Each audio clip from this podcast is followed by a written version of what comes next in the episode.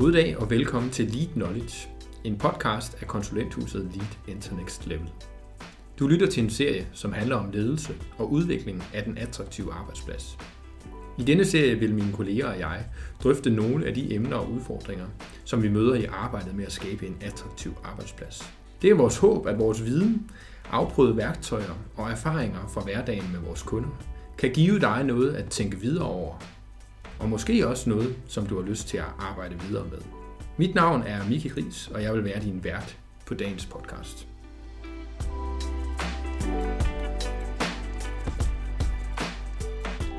I dagens podcast taler jeg sammen med Johanne Grant. Johanne hun er uddannet psykolog, hun er specialist i klinisk psykologi, og så har hun en P H D i organisationers håndtering af kriser og skandaler. Og så arbejder Johanne til dagligt som chefkonsulent i Lead. Velkommen til, Johanne. Tak skal du have. Til at starte med, så vil jeg gerne høre, hvad er det, du arbejder med til dagligt? Og er der sådan nogle faglige områder, som du sådan er særligt øh, interesseret i? Jamen, generelt set, så arbejder jeg med ledelses- og lederudvikling, organisationsudvikling. Mm. Så det er at skabe gode, sunde arbejdspladser, hvor vi laver nogle gode produkter og nogle fede ting sammen, men også holder os sunde, raske og trives. Og så tror jeg, halv og halv, der har jeg sådan individuelle lederudviklingsforløb, altså coaching og tester. Tester de ledere, som kommer hos mig, og så derudover også arbejder med ledergrupper og undervisning og større organisatoriske projekter. Og så inden for det, kvad min P H D, som du lige øh, nævnte før, så har jeg været optaget af det her med, at arbejdslivet ikke lige går, som vi ønskede os. Ja. Når vi kommer under særligt pres eller er i krisesituationer, øh, hvordan reagerer vi hensigtsmæssigt på det og holder os sunde og raske i det? Så, øh, så det er sådan mit nicheområde mm. inden for ledelsesudvikling. Ja, lige præcis. Og lad os tage fat der. Altså, hvad er en, hvad er en krise, øh, Johanne? Også, du fokuserer også på de kriser, der kommer indefra. Der er en skildring der. Hvad er det?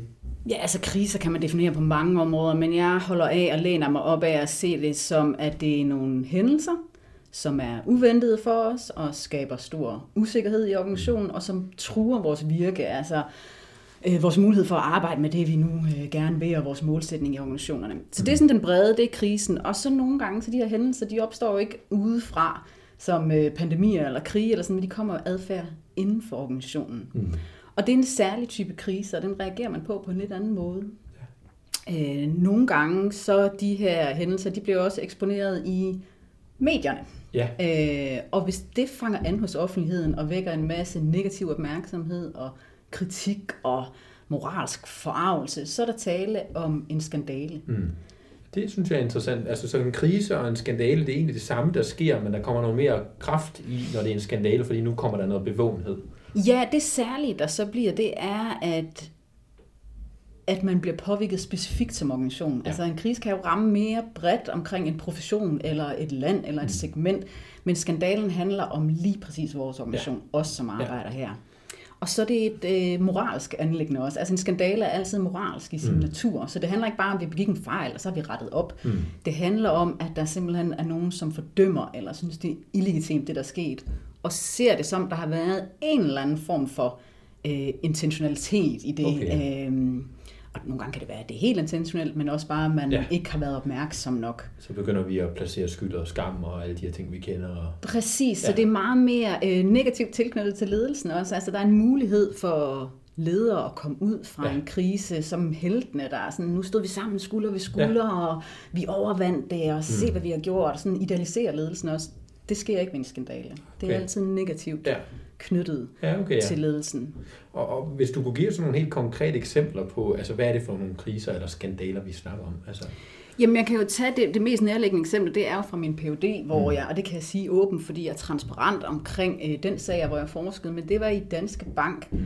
hvor jeg egentlig var ansat til at forske i noget andet. Det var noget omkring samarbejde og kultur og sådan mm. nogle ting.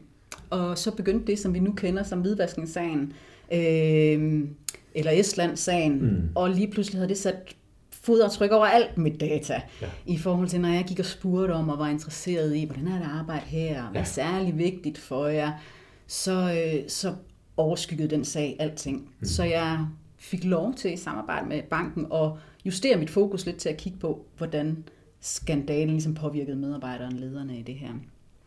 Så, så der kunne jeg se forskellen på, de har jo oplevet mange kriser, finanskriser, men det her var en særlig slags, fordi øh, Det blev mere følelsesladet. Mm. Der var mange følelser. Det var noget af det, der overraskede mig allermest. Det var, hvor lidt ligeglade folk var. Mm. Så der var mange følelsesmæssige reaktioner. Det kom til at handle meget lige præcis om, hvem er vi egentlig her? Ja. Hvem er jeg som menneske? Hvem er vi som organisation? Øh, og blev mere, det er sådan et øh, fagligt ord, vi bruger, men det blev mere klistret. Mm. Så det var sværere at distancere sig fra og ja. sige, det var noget, der skete en gang, eller noget, der skete et andet sted. Så det hænger mere i væggene og i gardinerne, de her mm. skandalesager. Det er også svært at komme over, ved ja. vi, øh, end nogle af de her andre typer kriser. Ja. Interessant, at det sådan lidt var by chance, at du endte med at, øh, at få lov til at forske i det her og fokusere på det. Ja. ja, og der var en gave i det, fordi skandaler bliver ofte forsket af nogen eksternt. Jeg var, mm. Det var en erhvervs-P H D, så jeg var ansat internt i organisationen og havde min daglige gang, ja. og jeg blev på en måde også ramt af det, ja. på lige fod med de her medarbejdere. Ja. Eller også bliver det forsket i øh, sådan retrospekt, altså når du kigger tilbage ah. på den skandal. Men jeg fik faktisk lov til at være der, eller mulighed for at være der, by chance, som du siger, yeah. mens det udrullede. Så der også oplevede de forskellige faser yeah. i, i skandalens wow. udrulning. Ja, sådan en unik mulighed her. Det lyder godt nok spændende. Mit næste spørgsmål, det er sådan lidt, ja, stating the obvious, men, men hvorfor er det interessant at fokusere på det her? Hvorfor er det interessant som leder at være opmærksom på det her? Hvorfor er det, du også selv er, er engageret og opmærksom på, på det her emne? Jeg tror, der er to svar på det, og det ene er det her overraskelsesmoment i, mm. hvor meget ledere og medarbejdere egentlig blev påvirket af det her, yeah. som jeg synes er underbelyst mm. øh, i forhold til både krisehåndtering, men også når vi nogle gange dvæler ved at synes, de her skandalesager er fascinerende, så egentlig hvor meget medarbejderne blev påvirket, som jeg sagde, følelsesmæssigt, mm. og i deres privatliv omkring, at de ja, så de her medarbejdere bliver påvirket i deres privatliv også, og skal, når de henter børn i fodboldklubben, og når de sidder til middagsselskaber, så skal de forsvare deres organisation. De møder konstant kritik, de hører på de her jokes hele tiden. Mm. Så det er ikke kun en sag, som påvirker dem i deres møde med kunder eller borgere, hvor de skal svare på spørgsmål mm. og ligesom være ansigt udad til. Det er også i deres privatliv, og ja. hvor nogen stiller det her spørgsmål, hvordan kan du dog arbejde der med alt det her frygtelige, der nu er foregået. Ikke? Ja. Så, så hvor meget det egentlig påvirkede øh, de her mennesker, der, som fra et psykologfagligt synspunkt, der synes jeg, der er noget relevant i forhold til at hjælpe de her mennesker og organisationer at komme igennem og lande et sundere sted og mere mm. modent sted organisatorisk ja. også. Ja. Og sådan helt øh, lidt mere på organisatorisk plan, så man siger, der er kæmpe konsekvenser økonomisk, imagemæssigt, ja. i forhold til tab af engagement og loyalitet hos medarbejderne, ja. så der er mange sådan øh, organisatoriske grunde til det også. Det er klart. Der opstår kriser, og dem skal man kunne håndtere, man skal kunne lede i dem. Ja, og komme godt ud på den anden side ja. og tage noget læring med sig. Ja. Men det var sådan den ene, og så den anden grund til, at jeg også synes, det er relevant, det er, at øh, det er ikke sådan en lille niche-subting øh, nu, som nogle få organisationer bliver udsat for. Vi kan simpelthen sige, se, der er nærmest en eksponentiel stigning i de her sager. Det kan man faktisk. Ja, der er lavet en del forskning i det også. Øhm, og det er jo ikke, fordi der sker øh, flere moralsk forkastelige ting i organisationen lige nu, tror jeg i hvert fald ikke. Mm-hmm. Øh, det har jeg specifikt ikke tal på, men der er ingen tvivl om, at der er nogle samfundsmæssige faktorer, som gør, at rigtig mange kommer til at stå i det her. Yeah. Yeah. Øhm, der er både sådan en evalueringskultur, og der er også øh, der er en forsker, der hedder Thomas Rullet, som beskriver det som sådan en TripAdvisor-kulturen, mm. vi har nu, hvor vi konstant evaluerer alting, mm. og også bliver vrede, ja. og kan udtrykke vores vrede offentligt. Så det spiller ind. Ja. Der er større transparent med, hvad foregår der på indersiden af organisationer og på ydersiden. Altså mm. det, om du er inde eller ude lidt, det via sociale medier, det er lidt ja. glidende nu. Så det er gunstige forhold for, for kriser til at opstå og også blive, at, fordi vi er opmærksom på dem. Ja, vores moral ændrer sig okay, også ja. mere løbende ja. omkring, ja. hvad synes vi egentlig er i orden? Ja. Så sådan en Simon Spies var eksotisk og sjov engang, og ja. nu ser det anderledes ja, ud. Eller en hånd det, på det. låret, det måtte man leve med. Ja. Nu ser vi på det andet, så ret ja. hurtigt har vores forventninger til organisatorisk adfærd ja. også ændret sig. Ja, lige præcis. Og, og, og hvad gør vi så, Johanne? Altså, hvad gør en leder så, når, når der opstår de her kriser, eller, eller for os at forebygge? Altså, der er jo, der er jo to spor der, men hvad, hvad, gør, hvad gør man som leder, når man står, og man er blevet ramt af en krise, der kommer indfra, og det er måske endda også blevet til en skandale? Det her, der er helt klart sådan en akut fase i det. Og når du spørger til, hvad gør man som leder, så er der både noget med, at man håndterer sit team, organisationen, men særligt også sig selv. Det ledelsesmæssige skisme, man står der i, er typisk handling versus refleksion. Så der er noget, man skal handle på hurtigt og få taget hånd om, mm. og samtidig så har man også brug for at trække sig og reflektere. Ja. Så jeg synes, i mit arbejde med ledere der, der øh, rådgiver jeg dem ofte til at øh, vente lidt med at handle på nogle ting. De bare sådan, så nu skal vi hurtigt lave om på organiseringen, eller vi skal melde det her ud i pressen, hvor jeg siger, ah, kan vi ja. sætte lidt ro på det? Ja. Men til gengæld skrue lidt op for involveringen af medarbejderne. Så nogle gange i den der travlhed og journalister, der ringer, og det eksterne fokus, der glemmer man, hey, ja.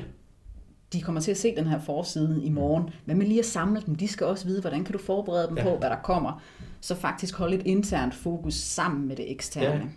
Ja, så man ikke ender med at blive den der udenrigsminister, der bare fokuseret på hele tiden eksterne ting, og så glemmer sine sin ledere og sine medarbejdere, og de folk, som jo også skal ledes igennem krisen. Og som bliver ramte, og ja. som netop bliver ramt af den her usikkerhed, ikke aner, hvad der foregår, ja. forsøger at udfylde de her huller af manglende viden mm. øh, med alle mulige fantasier. Ja, så jo mere det. man kan holde dem opdateret, jeg plejer at kalde sådan, også tænde lyset, og så også mm. sige, jeg har brug for al jeres hjælp og information ja. her. Ja.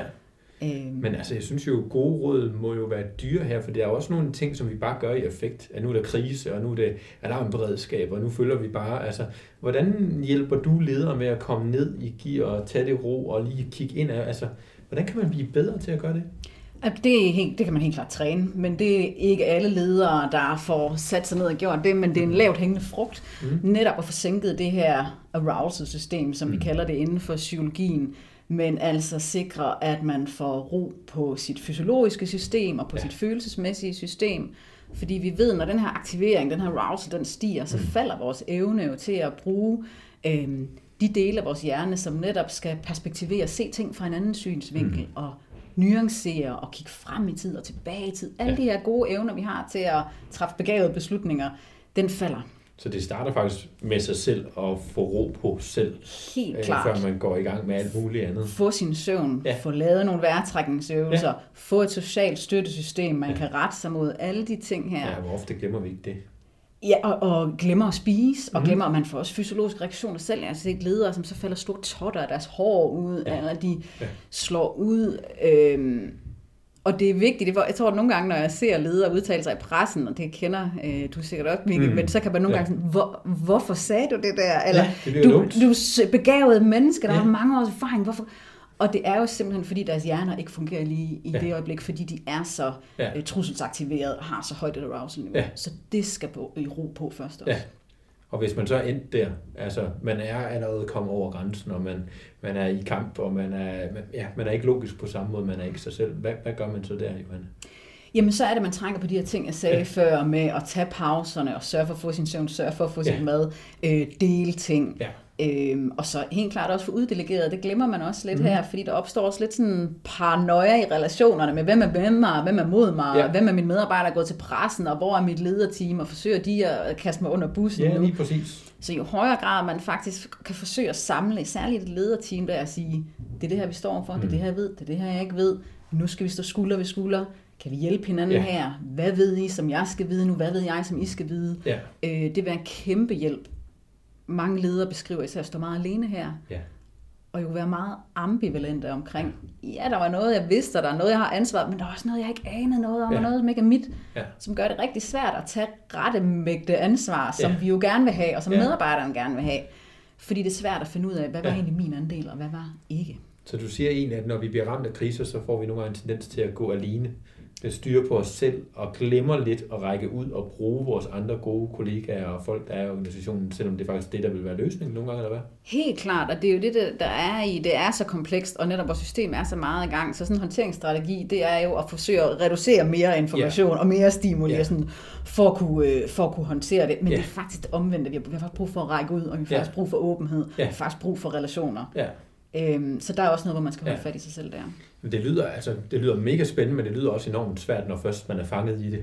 Altså, er, er der noget, man kan gøre sådan på forkant? Øh, lave nogle samarbejdsaftaler med hinanden? Øh, lave nogle aftaler om, hvordan vi gør det? Altså, er der noget, man kan gøre for at forebygge eller forberede sig på, at, at kriser opstår? For du siger jo, at det, det sker ofte og ofte. Ja, og jeg tænker ikke, man skal forberede sig decideret på, Nej. Når der kommer en skandale, men Nej. Man skal jo sørge for at have en sund og moden organisation, på den måde arbejde med ja. Et sundt arbejdsmiljø, hvor der er en god balance imellem ja. De krav, vi stiller mm. til vores medarbejdere, ledere, de ressourcer, de har til rådighed, mm. så de har den her mulighed for at kunne spotte, når noget er ved at gå galt, men også overskud til at adressere det rette sted. Ja. Øhm, så skal man sørge for at have det her lidt velkendt efterhånden begreb psykologisk tryghed, mm. altså at der er tryghed nok i relationen til, at man kan adressere noget, der ja. Er ved at skride lidt, eller noget, man ikke forstår, eller ja. En fejl, man har begået, uden at være bange for, at ja. Det går personligt og individuelt ud over mm. en. Ja. Og man skal selvfølgelig også sørge for at have et lederteam, hvor man ikke ligner hinanden alle sammen, øh, og altså skabe noget diversitet, så man ikke for hurtigt får lukket nogle beslutningsprocesser på grund af det, vi kalder groupthink, altså at man ja. Bliver enige for hurtigt, fordi man ligner hinanden for meget. Vi gør bare det samme, ja. Eller vi er enige, eller vi lader som om vi er enige. Eller... Ja, og jeg tror ikke engang, man lader. Man, man kan bare forstå, ja, jeg forstår dit argument, fordi ja. Jeg har gået på samme universitet som dig, jeg har levet nogenlunde samme. Så det udfordrer samme... vi ikke. Nej, lige præcis. Og så diversitet og psykologisk tryghed og sundt psykisk arbejdsmiljø og nogle af de der forebyggende ting, ja. Man kan gøre i forhold til i hvert fald skabe en god base for, ja. Når så noget skrider, ja. Og når der er adfærd herinde, som faktisk ikke er i overensstemmelse med vores værdier, og sådan som mm. vi gerne vil håndtere det, ja. så, så, så er der mulighed for at ja. øh, tage det op og håndtere det rette sted, og tilgive på det og komme videre igen og lære af det. Ja, så det, at vi er forskellige, er i sig selv en, en god faktor, men særligt bundet op med, hvis vi så også er trygge ved hinanden, og vi tør at bruge den her forskellighed, og så sige, jamen hvorfor synes du det, Johanne? Kan du ikke lige give mig et par argumenter på, hvorfor det er en god idé? At man nogle gange måske skal lade være med bare at købe den der, nå ja, det lyder som en god idé. Ja, og det er også kontraintuitivt, ja, fordi vi ved også fra psykologien, at vi kan jo bedst lide, og vi tiltrækkes mest de mennesker, som både ligner os med de her øh, ja. Sådan sociale, økonomiske og geografiske, uddannelsesmæssige faktorer, men også sådan i forhold til vores personlighedstræk ja. Og disposition, ja. At, øh, at der er det bare rarere for os, og vi synes, de personer både er bedre mennesker og dygtigere mennesker, ja. Dem som ligner os personlighedsmæssigt. Ja. Så der skal vi også lidt gå mod vores intuition, når vi ja. Samler vores gode lederteam eller vores gode medarbejderflok. Jamen det er det, og jeg synes også, det er det, der lyder til at være svært, at man skal gøre noget, der ikke føles naturligt. Jeg ved ikke, Johanne, er der noget, man kan gøre for, at det bliver mere naturligt, at vi, vi kryber sammen i bussen, vi samarbejder, vi snakker om tingene? Jeg ved ikke, altså hvordan arbejder du med måske lederteams eller organisationer i at blive bedre til at kigge til hinanden, når krisen så engang imellem er, er, er ramt? Et, jeg arbejder øh, forebyggende på den måde, ja. At fælles opgaver, altså mål øh, på tværs. Vi er ansvarlige sammen. Lige præcis. Ja. Øh, så fælles opgaver, fælles målsætninger hjælper. Tid tilbragt sammen. Ja. Så det her med, når lige et kort ledermøde, det har vi ikke rigtig, for vi har ikke tid. Det duer heller ikke. Vi skal tilbringe tid sammen. Det skal vi prioritere. Lige, og så kendskab til hinanden. Ja. Det her med, hvad har vi egentlig for nogle forskellige personlighedstyper ja. Her? Hvad er vores forskellige baggrund? Hvor kommer vi egentlig fra? De tre ting er noget af det, jeg øh, arbejder med ledergrupper med. Ja. Og så når det er sket, så arbejder jeg rigtig meget med øh, forsøg at lave transparens, altså sådan nogle næsten debriefing-agtige processer okay. med, hvad har været igennem, hvad tænker vi, hvad føler vi, hvad oplevede vi? Ja. Øhm, både i ledergrupper, men helt klart også på medarbejderplan, øh, ja. Som går igennem nogle voldsomme processer, og noget af det, de fortæller mig, er det der med, at jeg har ikke talt med nogen om det, mm. eller det var bare sådan, det skulle vi bare, og ja. Det kan være ret hardcore at gå på ja. Arbejde, når det her virkelig øh, ja. Er på spil. Ikke? Så der er også nogle lidt mere håndfaste redskaber og værktøjer til, hvordan man får snakket tingene godt igennem og kommer omkring tingene. Helt klart, og ja. Det er ikke rocket science, men okay. det er faktisk... Ja. Lad os lige trække os ud, lad os lige tage noget tid til, ja. Få kigget hinanden i øjnene, hvad har vi oplevet, hvor står vi, mm. hvad ser vi hen imod, øh, hvordan hjælper vi hinanden i det her, ja. Skal vi have lidt hyppigere og lidt kortere kontakt den næste periode eksempelvis, mm. øh, skal vi samle folk mere i store flokke, mm. eller skal vi have nogle små, så, så det her med at få tilrettelagt, hvordan er arbejdsproces og arbejdsgang i forhold til, hvordan vi mødes og, mm. og taler det her igennem, ja. Det hjælper os til det her at stå sammen i bussen, ja, som er vildt svært. Altså, ja, det er det. De her lederteam bliver næsten altid fragmenteret, og det mm. skærer i mit hjerte. Nogle af de her relationer går jo tit mange år tilbage. Ja, det er det. Ja, det ærgerlige, som jeg nogle gange oplever, når man kommer højere og højere op i organisationen, så er løsningen, at så fyrer man nogle folk, og så øh, har man jo ligesom ikke mere kendskab til hinanden og nærhed og alle de her gode forudsætninger, der er brug for. Nej, og får ikke lært af det øh, samlet set og i forhold til kulturen, så det er jo sådan en form for scapegoating, hvor mm. hvis, vi sådan, hvis vi kan placere skylden og fejlen derovre, ja. Så øh, kan vi vaske blodet af, af, af vores andres hænder, og det gælder både udadtil, men også indadtil. Ja. Men indadtil det signal, det sender, det er jo det modsatte, det vi talte om før. Ja. Det, er, det fordrer ikke tilliden eller Nej, trygheden. Når vi begynder at hænge folk ud. Nej, ja. Så det der med at finde, hvad, er, hvad har problemet været? Der er ja. sikkert også noget, der er tilfældigheder og noget, vi ikke har kunne gøre noget ved. Men hvad har problemet været organisatorisk set? Ja. Æ, at tale om problemet mere, end at tale, mm. forsøge at finde individet, ja, lige præcis, som hænger på problemet. Ja. Vi snakkede meget om både før krisen indtræffer og også under, Johanne. Og jeg er lidt nysgerrig på, for lige for tiden sidder man en kunde, som har været igennem en krise for nogle år siden. Men, men hvad er det, der sker derefter, i perioden efter? For der oplever jeg, at den her kunde er ret stadig berørt af det, også selvom krisen er langt væk. Mange, og det er også det, jeg sagde, det kan virkelig hænge i, i gardinerne. Ja. Og øh, der er noget med den akutte fase, så er der noget med efterfølgende at få talt igennem, hvad var det, vi var igennem, og så efterfølgende sætte nogle processer i gang i forhold til at skabe organisatorisk læring. Ja. Og hvad vil det så sige? Og på grund af grund, så vil det også sige at samles i forskellige fora og tale om, hvad skal vi justere arbejdsprocessmæssigt, mm. og også lidt mere abstrakt eller identitetsmæssigt, hvem vil vi gerne være? Ja. Så det var også, hvor det her skete. Hvem vil vi gerne være i fremtiden, ja. og hvordan når vi derhen? Ja. Øhm, der er nogle fantastiske studier lavet i forhold til den katolske kirke i Storbritannien også, mm. som var igennem en proces, og der kunne man tydeligt se, at de lokale præster, der var der øh, omkring dem, som blev i organisationen og kæmpede for dem, det var dem, som blev medinddraget i, hvordan kommer vi tilbage fra det her? Ja. Hvad skal vi ændre? Så jo mere man kan inddrage mellemlag af ledere og medarbejdere også, jo højere grad, man er stadigvæk ambivalent, og man er stadigvæk ja. sur på sin organisation, og man ja. er stadigvæk træt af, men jo højere grad både bevarer man sit engagement og, og øh, sin loyalitet i forhold til organisationen. Ja, så det lyder næsten som om, man skal ture og blive ved med at snakke lidt om det. Også selvom man, man egentlig bare kunne have lyst til, nu løber vi væk. Det er væk, det er overstået, lad os komme videre. Ja, og få det til at blive positivt. Ja. Altså, der er jo ikke noget, vi okay. elsker mere end sådan en fuld fønix-historie organisatorisk ja. med. Så var de nede og venner, så Lego, og så rejste det sig alligevel. Og ja. sådan, det er så skønt, og vi vil alle sammen så gerne være en del af sådan en historie. Ja. Men noget der anbefaler de her organisationer af os, prøv at blive hmm. i det svære, lidt læ- bare lige lidt længere tid. Ja. Jeg ved godt, I gerne vil vente til en positiv historie og et godt nyt årsregnskab, ja. men I går simpelthen glip af en unik mulighed ja. for, at, øh, for at lære det her. Vil I tale lidt mere med medarbejderne omkring mm. deres indsigter i, øh, hvorfor det blev sådan ja. her, og også hvad de har været igennem. Ja. Ja. Det er let for mig at sige, at jeg er også psykolog. Jeg er vant til at være i alt det svære og mørke, men, yeah. men, og det er vi ikke vant til i organisationer altid, Nej. men der er, der er nogle lavt hængende frugter der også. Ved at ture og være i det og tale med hinanden om, tale det. Med hinanden om det. Erkende, at det var sådan, det var, det var det, der skete. Ja, og så faktisk finde ud af, at så kan vi også tale os ud af det. Præcis. Ja, ja. Det er godt nok spændende det her, og, men også svært. Altså, der er mange ting, man skal gøre, som er kontraintuitivt. Det synes jeg, vi har sagt en tre fire gange i løbet af den her samtale. Hvis der alligevel var sådan en ting, eller måske to ting, du vil sige til den her leder, som enten står i, eller er på den bagsiden af, af en krise, hvad er det, man gør? Hvad er det, jeg ved ikke, om det er et godt råd, men hvad, hvad, hvad er sådan det bedste, du lige vil give videre til den her leder, der står i en krise? Måske vil jeg godt sige noget allerede inden, inden. Og jeg vil sige, hvis der er, og det er måske både til ledere og medarbejdere, hvis der er noget, som øh, undrer jer, ikke føles helt rigtigt, eller noget, ja. hvor I ikke helt egentlig ting, hvor I godt ved, der er lidt en lille alarmklokke hos mig der, mm. så tag fat i det. Tro på det. Lige præcis. Ja. Og så efterfølgende, så vil jeg sige, brug den her anledning også til nogle overvejelser omkring dig selv mm. og dit arbejdsliv, ja. og hvordan det har været varetaget, og hvad du gerne vil, og hvorfor du valgte det her job. Ja. Så det er en unik mulighed faktisk også for, kan jeg se på de her ledere, næsten en eksistentiel selvransagelse ja. omkring, hvad er det egentlig, jeg arbejder for, og hvorfor. Ja. Og når man kommer i kontakt med det, så er det også lettere at træffe begavede beslutninger på organisationens vegne. Ja. Ja, så bliver det den her klassiske, at man kan faktisk lære noget af krisen, og måske endda også komme ud med en, med en anden og stærkere bevidsthed om, hvad man vil. Og det kan man, og det er ikke fordi, det skal være en positiv Nej. historie, men så får man en masse godt ud af det, man får også en masse rigtig trælse ja, oplevelser ud af det, ingen tvivl om det, og de ja. her ledere kan ende meget mørke steder mm. undervejs. Men der er simpelthen også, og det, det kan jeg sige hånden på hjertet, der er ledere, jeg har set, som har truffet beslutninger omkring, fra nu af vil de være mere sammen med deres børn, ja. eller fra nu af vil de være meget mere ærlige og direkte over for deres ledelsesmæssige kolleger, mm. eller fra nu af vil de altid holde fast i ja. værdien omkring, øh, kunden er vigtig, men medarbejderne først, ja. eller hvad det nu kan være. Øh, der, så der er en, en, en meget smertefuld, men meget smuk proces i det ja, også. Ja, lige præcis. Wow. Altså, jeg synes, det har været så fantastisk at snakke med dig, Johanne. Det der med, på en eller anden måde har du sådan givet os et blik bag ved, hvad er det, der sker i mennesket, når vi står i kriser.